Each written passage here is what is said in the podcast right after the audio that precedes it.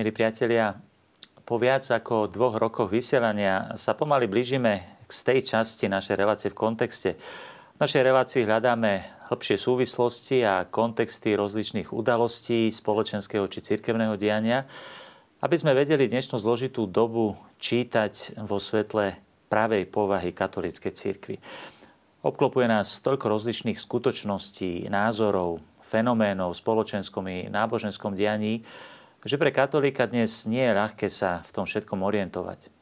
Naša relácia chce byť malým príspevkom, službou a pomôckou pre vás, divákov televízie Lux, pre orientáciu v živote cirkvi v spletitosti našej doby.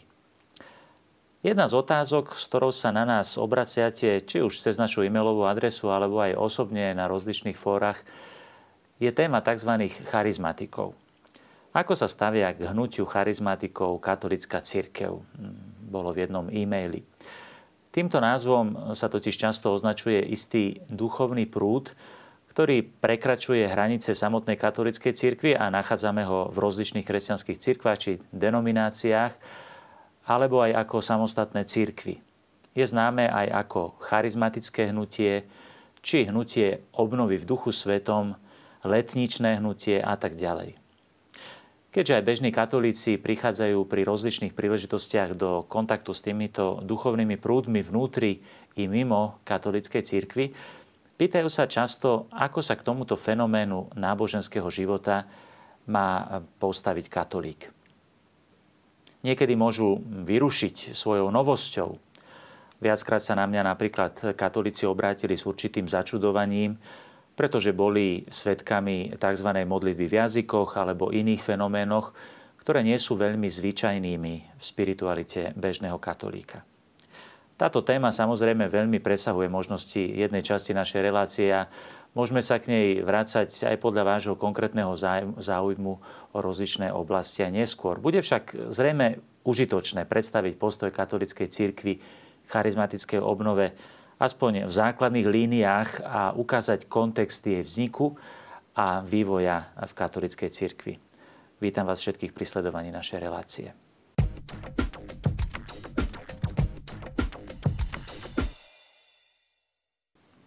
Priatelia, keď hovoríme o charizmatickom hnutí, eh, musíme si v prvom rade uvedomiť, že nejde o nejaké konkrétne spoločenstvo. Nejde ani o jednotné hnutie vedené konkrétnymi ľuďmi alebo ktoré by malo svojich vlastných zakladateľov. Ba dokonca to nie je náboženský prúd vlastný ani konkrétnej kresťanskej cirkvi či denominácii. Fenomén charizmatickej obnovy má svoje korene v 19. storočí, ale môžeme povedať, že vzniká a rozširuje sa po celom svete na začiatku 20. storočia. V pomenovaniach tohto zložitého náboženského fenoménu kresťanských cirkví sa objavuje odkaz na Turíce, teda zoslanie Ducha Svetého, čo sa označuje výrazmi pochádzajúcimi z rozličných jazykových variácií slova Turíce. A tak sa hovorí o letničnom či pentekostálnom hnutí. Ide o kresťanské spoločenstvá, ktoré vznikajú v prostredí protestantských cirkví Spojených štátov amerických. Jedno z prvých vzniklo v roku 1901 v Topeke v štáte Kansas v biblickej škole metodistického kazateľa Charlesa Parhema. Ale rozšírilo sa prostredníctvom služby Williama Seymoura, ktorý bol vedúcim misie v Los Angeles na Azusa Street. Hlavnou charakteristikou je dôraz na tzv. krst duchu svetom. Tento tzv. krst duchu svetom chápu ako kvalitatívne nový prístup ku kresťanskému životu je istým prerodom alebo znovuzrodením. Jeho dôsledkom sú okrem zmien v živote i dary ducha, tzv. charizmy. Práve tam má pôvod aj názov charizmatický. Charizmami sú najmä glosolália, teda akýsi nezrozumiteľný jazyk, ktorým sa velebí Boh a prejavuje sa počas modlitby, dar uzdravovania, obyčajne vkladaním rúk a modlitbou, dary proroctva, zázraky uzdravenia a podobne. V ďalšej vlne rozšírenia tohto hnutia sa hovorí o charizmatickom hnutí v 50. a 60. rokoch 20. storočia aj uprostred tradičných cirkví. Pentekostálne a charizmatické hnutie predstavujú široké a rôznorodé spektrum církvy a náboženských spoločenstiev, mnohorakých teologických variácií, nesúce rôzne mená, Nepredstavujú jednotný náboženský prúd s určitou hierarchiou, ale samostatne fungujúce spoločenstva s viac či menej rozvinutými kontaktami medzi sebou. Niektoré sú združené pod federáciu, napríklad Medzinárodné združenie pentekostálnych cirkví v Spojených štátoch amerických a vo Francúzsku, ktoré garantujú hodnovernosť týchto zoskupení. Niektoré sú nezávislé, niektoré sú nadkonfesionálne a sú v nich zástupci rozličných kresťanských cirkví. Tieto cirkvy sa už vyše storočia objavujú na kresťanskej duchovnej scéne ich často emocionálne nadšený, niekedy až telesný prístup k duchovnému životu je predmetom polemík a rozpakov zo strany širokej verejnosti, ale aj vnútri tradičných cirkví vrátane tej katolickej.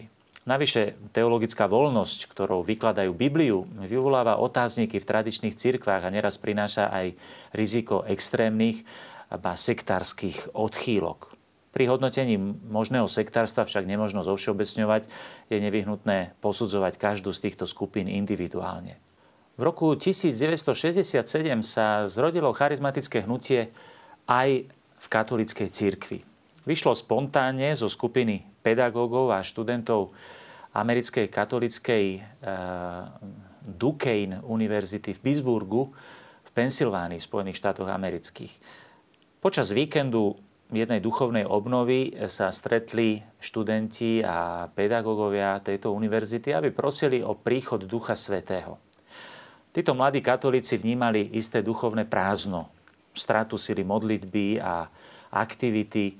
Počas modlitby zažili mocný duchovný zážitok, ktorý pre nich znamenal hlbokú duchovnú premenu.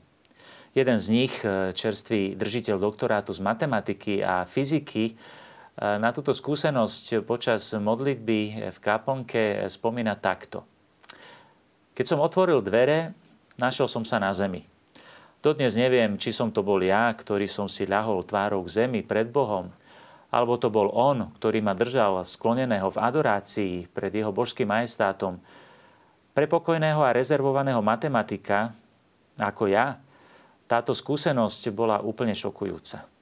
Boh sa mi zdal byť takým blízkym, že sa mi zdalo, že sa ho môžem dotknúť. Nenachádzal som teologické pojmy, ktorými by som vyjadril to, čo som prežíval. Jedinú vec som dokázal povedať.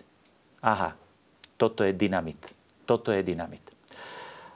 Toto hnutie sa rýchlo začalo šíriť vo vnútri katolíckej cirkvi. Dnes už je viac ako 100 miliónov katolíkov vo viac ako 200 krajinách sveta, ktorí svedčia o skúsenosti obnovy v duchu svetom. Skúsme zhrnúť spoločné charakteristické črty tohto duchovného prúdu a v radosti obnoveného kresťanského života. V prvom rade je to krása spoločnej modlitby. Hlboká láska k Božiemu slovu. Teda obyčajne ľudia, ktorí zažili túto charizmatickú obnovu, e, zažívajú určitú obnovenú, mm, obnovený záujem o čítanie Božieho slova ako živého slova, ktoré sa mi prihovára silný vnútorný podnet k svedectvu živej prítomnosti vzkrieseného Krista prostredníctvom skupín, spoločenstiev, služieb, iniciatív a apoštolských projektov. Ďalej je to primát vnútorného života, ústavičné obrátenie k Pánu Ježišovi, podriadenosť posvedcúcej činnosti ducha prostredníctvom chariziem. Bolo to krátko po skončení druhého Vatikánskeho koncilu, ktorý zvolal svätý pápež Jan 23., volajúci po nových Turicach a jari e, Ducha Svetého. Jeden z hlavných animátorov e, druhého Vatikánskeho koncilu bol aj kardinál Suenens, belgický kardinál a arcibiskup v Bruseli, e, malinsko-bruselskej diecézy. Tento sa od počiatku zaujímal o charizmatické hnutie keď ho v roku 1945 pápež Pius XII vymenoval za biskupa, vybral si heslo In Spiritu Sancto, teda v duchu svetom. Pápež Pavol VI vymenoval tohto kardinála a teológa za hlavu komisie, ktorá mala za úlohu vypracovať základné teologické stanovisko a pastorálnu orientáciu k tomuto fenoménu charizmatickej obnovy vo vnútri katolickej cirkvi. A vzniklo tak dielo známe ako Malinské dokumenty. Tak sa volalo belgické mesto, kde sa komisia stretla v bruselsko-malinskej diecéze kardinála Suenensa. Tento dokument potom revidovali šiesti veľkí teológovia tej doby, medzi ktorými spomeňme už len mená ako Jozef Ratzinger, Yves Kongar, Walter Kasper alebo René Lorenta. Tento tzv. malinský dokument aj dnes neprestáva pápež František dávať do pozornosti ako základnú orientáciu pre všetkých katolíkov, ktorí sú súčasťou charizmatického hnutia. Proces rozpoznania autenticity tohto duchovného prúdu vyvrcholil v pamätný deň 18. mája 1975. A pre mňa je to zvláštny a dôležitý deň aj preto, že práve z hodou okolností v túto nedelu turičnú som sa dozvedel neskôr, že som bol pokrstený. Bolo to práve na Sviatok Turíc, kedy kardinál Suenens priviedol viac ako 5000 katolických charizmatikov do eh, Baziliky svätého Petra v Ríme, aby sa stretli s pápežom Pavlom VI. Pápež Pavol VI sa nechal uniesť a popri oficiálnej homílii, ktorú mal pripravenú, zaimprovizoval a povedal, táto obnova musí omladiť svet, musí mu dať spiritualitu, musí znovu otvoriť zatvorené ústa modlitbe, spevu, radosti, hymnom a svedectvu. Bude to veľká príležitosť pre naše časy. Povieme iba toto. Majte odvahu žiť. Dnes, slobodne, s energiou, hĺbkou, prítomnosť ducha. Ježiš je Pán. Aleluja. A doplníme toto, pokračoval Pavol VI.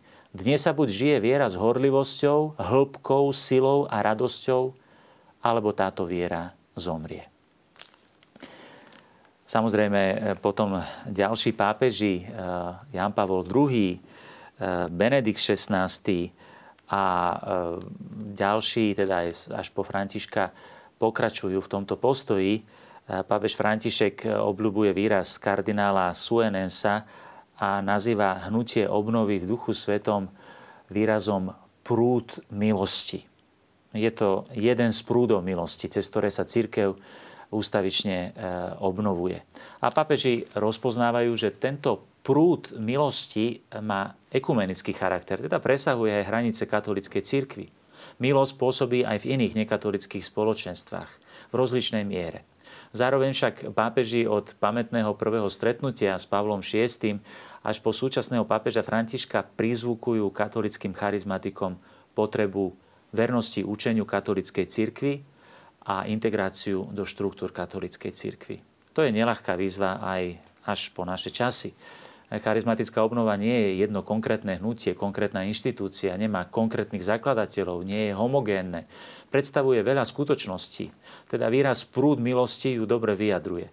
Lenže všade, kde pôsobí milosť, je hneď aj nepriateľ, ktorý sa snaží deformovať, destabilizovať, ničiť.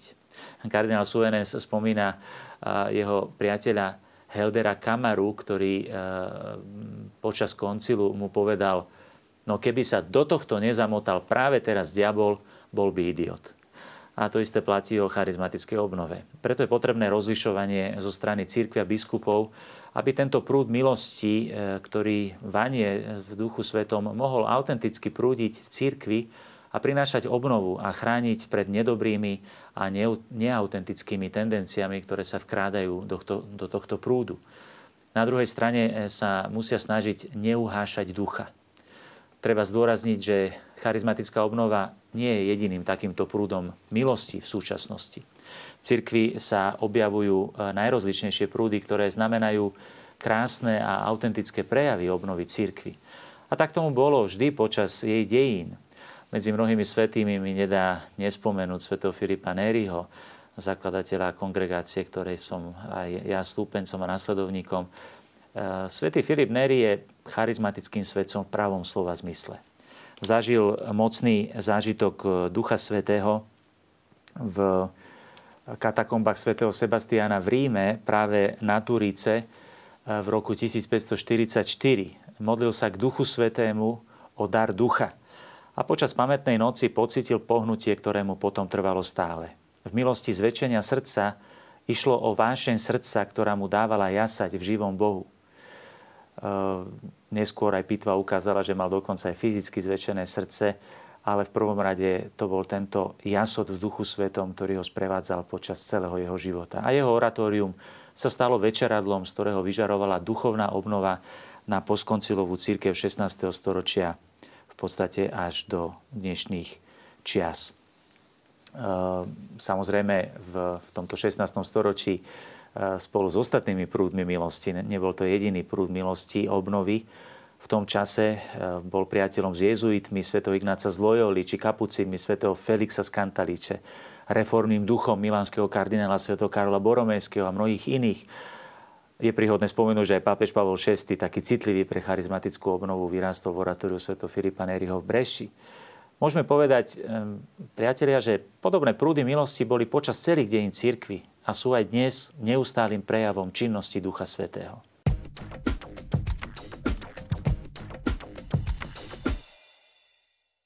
Milí priatelia, videli sme teda v krátkosti dejiny z rodu charizmatickej obnovy ako prúdu milosti. Môžeme hovoriť teda o katolickom charizmatickom hnutí. Pápež František povedal v roku 2015 vo svojom príhovore k hnutiu obnovy v duchu svetom v Ríme, že tento prúd milosti má v katolíckej cirkvi dva medzinárodné organizmy, uznané Svetou stolicou, ktoré sú službe tohto prúdu milosti a jeho vyjadreniam vo svete. Prvým je Medzinárodná služba katolickej charizmatickej obnovy so skratkou ICCRS a Katolické bratstvo. Tieto dva organizmy pápežského práva spolupracujú s Pápežskou radou pre lajkov. Sú výsledkom dlhých rokov snah integrovať správne tento prúd milosti do štruktúry katolíckej cirkvi. Tieto organizmy môžu byť pomocou a vzorom pre všetkých katolíkov, ktorí zakúsili akýmkoľvek spôsobom tento prúd milosti v najrozličnejších spoločenstvách aby sa v tejto skúsenosti mohli správne orientovať vo vernosti církvy a aby táto milosť mohla byť autenticky rozvíjaná a mohla prinášať dobré ovocie. Na Slovensku vznikla katolická charizmatická obnova a tá vidí svoje začiatky na Slovensku v polovici 80. rokov, kedy najmä prostredníctvom kňaza Václava Kociána a jeho spoločenstva sa katolická charizmatická obnova k nám dostáva cez kontakty s maďarskými charizmatikmi. Iný známy charizmatický vplyv na Slovensku pochádza z kontaktov v Českej republike. Začiatkom 90. rokov vzniká Združenie JAS pod vedením otca Václava Kociána, ktoré počas celého desaťročia zohráva významnú úlohu na poli katolickej charizmatickej obnove, najmä pri organizovaní charizmatických konferencií. V súčasnosti sa hnutie snaží konštituovať dôležité oblasti či organizačné štruktúry potrebné pre normálne fungovanie, tak ako je nám známe z okolitých krajín. V súčasnosti je konštituovaný služobný tím, pričom ho tvoria dvaja zástupcovia za každú diecézu, jeden kňaz a jeden laik. Teda je to všetko pod dohľadom konferencie biskupov Slovenska.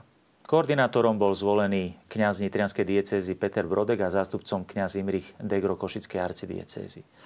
Informácie nájdete aj na stránke katolickej charizmatickej obnove, obnovy eh, kcho.sk. Jedným z konkrétnych výsledkov tejto práce je aj časopis Charizma pre vnútornú potrebu členov hnutia. V súčasnosti je registrovaných na Slovensku asi 150 spoločenstiev hlásiacich sa ku katolickej charizmatickej obnove v rámci jednotlivých dieces. Na Slovensku je samozrejme aj veľa nekatolických charizmatických spoločenstiev. Katolík si samozrejme musí byť vedomý, že na tieto spoločenstva a milosť pôsobiacu v nich musí hľadieť s rešpektom a úctou, ale zároveň s rozvahou a kritickým rozlišovaním. Aj v katolických kruhoch treba na rozličné charizmaticky inšpirované spoločenstva pozerať s rešpektom pre Božie pôsobenie, ale zároveň s rozvážnym rozlišovaním a účenlivosťou voči učeniu a vedeniu církvy. Jestuje niekoľko normatívnych dokumentov církvy, ktoré ponúkajú jasnú orientáciu. Okrem spomínaných malinských dokumentov, ktoré dúfame sa podarí čoskoro preložiť a vydať v Slovenčine, príhovorov pápežov a rozličných vyjadrení Kongregácie pre náuku viery, Vyšiel nedávno dokument tejto kongregácie, ktorý je tiež prístupný na internete na stránke konferencie biskupov Slovenska s názvom Juve Nescit Ecclesia, teda církev, ktorá sa omladzuje. Je to list určený eh, biskupom katolickej církvy eh, o vzťahu medzi hierarchickými a charizmatickými darmi pre život a poslanie církvy. Pre celú církev je tu ústavične výzva, aby spolupracovala s mnohorakým pôsobením Ducha Svetého a vytvárala harmóniu aby správne rozlišovala autenticitu jeho pôsobenia a usmerňovala veriacich v správnej spolupráci s jeho pôsobením. Charizmatická obnova je spontánnym dielom, ktoré vzniká pod vplyvom pôsobenia Ducha Svetého v najrozličnejších jednotlivcových spoločenstvách. Často práve táto spontánnosť prináša so sebou veľa nedokonalosti a nezrelosti, potrebuje usmernenie, formáciu, katechézu, rozlišovanie. Spomínaný dokument Kongregácie pre náuku viery predkladá niekoľko kritérií na rozlišovanie autenticity týchto charizmatických darov. Skúsme si ich e, predstaviť v, v, v takom prehľade. Ehm, v prvom rade je to primát povolania každého kresťana k svetosti.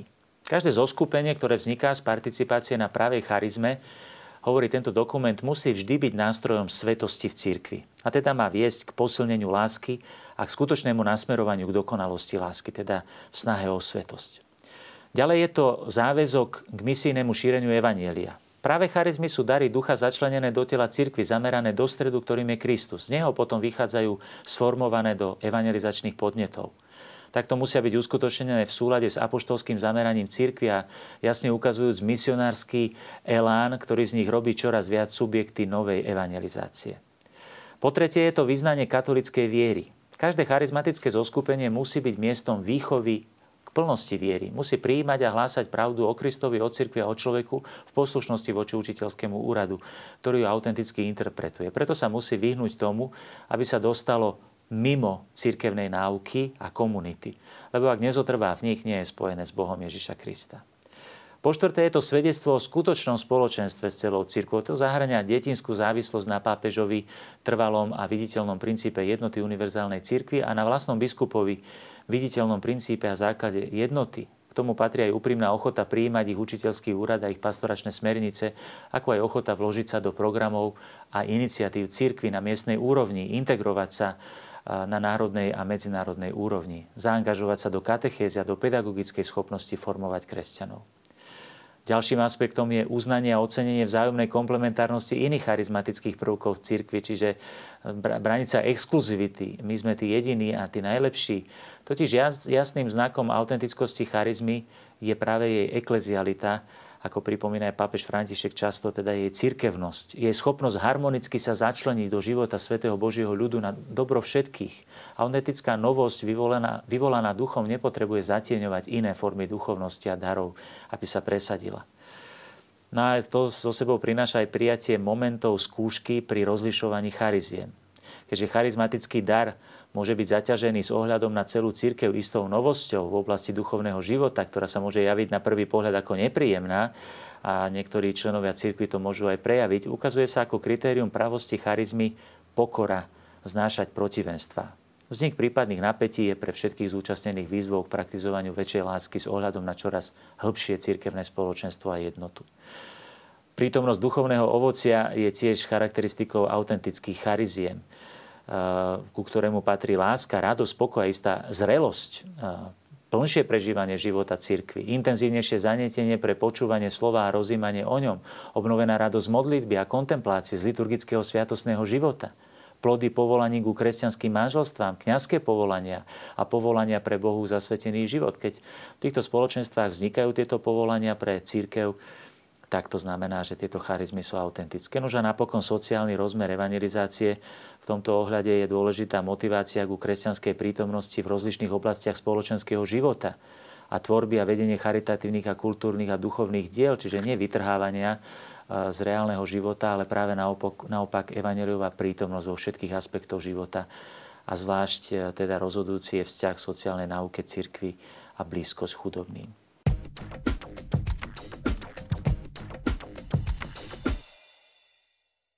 Milí priatelia, môžeme teda povedať v súvislosti s charizmatickou obnovou, že v súčasnosti stojíme pred výzvou pokračovať v snahe začleniť prúd milosti charizmatickej obnovy do života církvy a jej štruktúr. Správne ho rozlíšiť a usmerniť jeho pôsobenie, aby mohol prinášať autentické plody, preosiať tak kúkoľ rozličných eh, nezrelostí či osídel.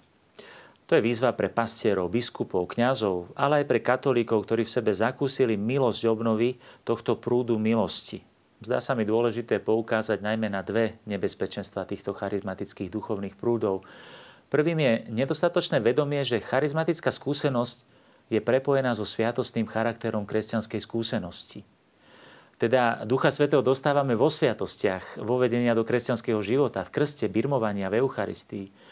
Prostredníctvom sviatosti sa Duch Svetý rozlieva do našich srdc, čiže na to nie je potrebná nejaká špeciálna modlitba e, lídra e, a nie tá spôsobuje, povedzme, že by nejaký charizmatický líder sa nado mnou pomodlil a vtedy príjmem Ducha Svetého. Dostávam ho v kresťanskej iniciácii, vo sviatostiach.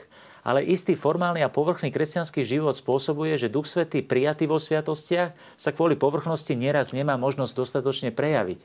A práve charizmatická skúsenosť je určité prebudenie Ducha Svetého. Preto je príhodnejšie hovoriť o obnove v Duchu Svetom, než o vyliaci Ducha Svetého. Druhým nebezpečenstvom charizmatickej obnovy je vznikanie charizmatických zoskupení, ktoré sú akoby paralelné k štruktúre církvy a k cirkevnému životu je potrebné snažiť sa ústavične integrovať tieto spoločenstva do života cirkvy. Je potrebné pamätať, že charizmatické prúdy v cirkvi nie sú jediným prejavom jej autentickej obnovy a pôsobenia Ducha Svetého. V niektorých budúcich častiach našej relácie sa môžeme venovať týmto a podobným témam či niektorým konkrétnym aspektom chariziem a aj ich správnemu rozlišovaniu, ale aj istým zmetkom a nesprávnym tendenciám a nebezpečenstvám. Viacerí sa ma napríklad pýtali na charizmu modlitby v jazykoch, či usnutia v duchu svetom, či modlitby príhovoru a podobne. Treba zdôrazniť, že bežní katolíci a pastieri musia na druhej strane prekonávať isté predsudky a nedôveru voči novosti charizmatickej skúsenosti a oceniť je prínos pre církev. A tak by som chcel skončiť eh, krásnymi slovami eh, kardinála Suenensa, ktorý sa e, takto prihovára v spomínaných malinských dokumentoch. S veľkou otvorenosťou, priamosťou a priateľstvom by som chcel povedať zodpovedným za charizmatickú obnovu. Nemajte strach nechať sa viesť vašimi biskupmi. Podielte sa so svojimi skúsenosťami. Majte na starosti to, aby ste hovorili jazykom cirkvy a zostali v jednohlasnom súlade s ňou. Vaša skúsenosť je drahocenná. A môjim bratom v biskupskej službe, pokračuje kardinál, by som chcel povedať pokorne, ale s odvahou. Neprechádzajte popri milosti obnovy bez toho, aby ste pochopili jej zmysel a bohatstvo pre vás, ako aj pre vaše poslanie. Nesmieme ju posudzovať zvonku. Odvažujem sa povedať, že je možné jej dobre porozumieť iba zvnútra, tak, že osobne príjmeme nové vyliacie ducha. Milí priatelia, teším sa teda na vaše ďalšie podnety a dovidenia pri niektorej z našich budúcich častí relácie v kontexte. Dovidenia.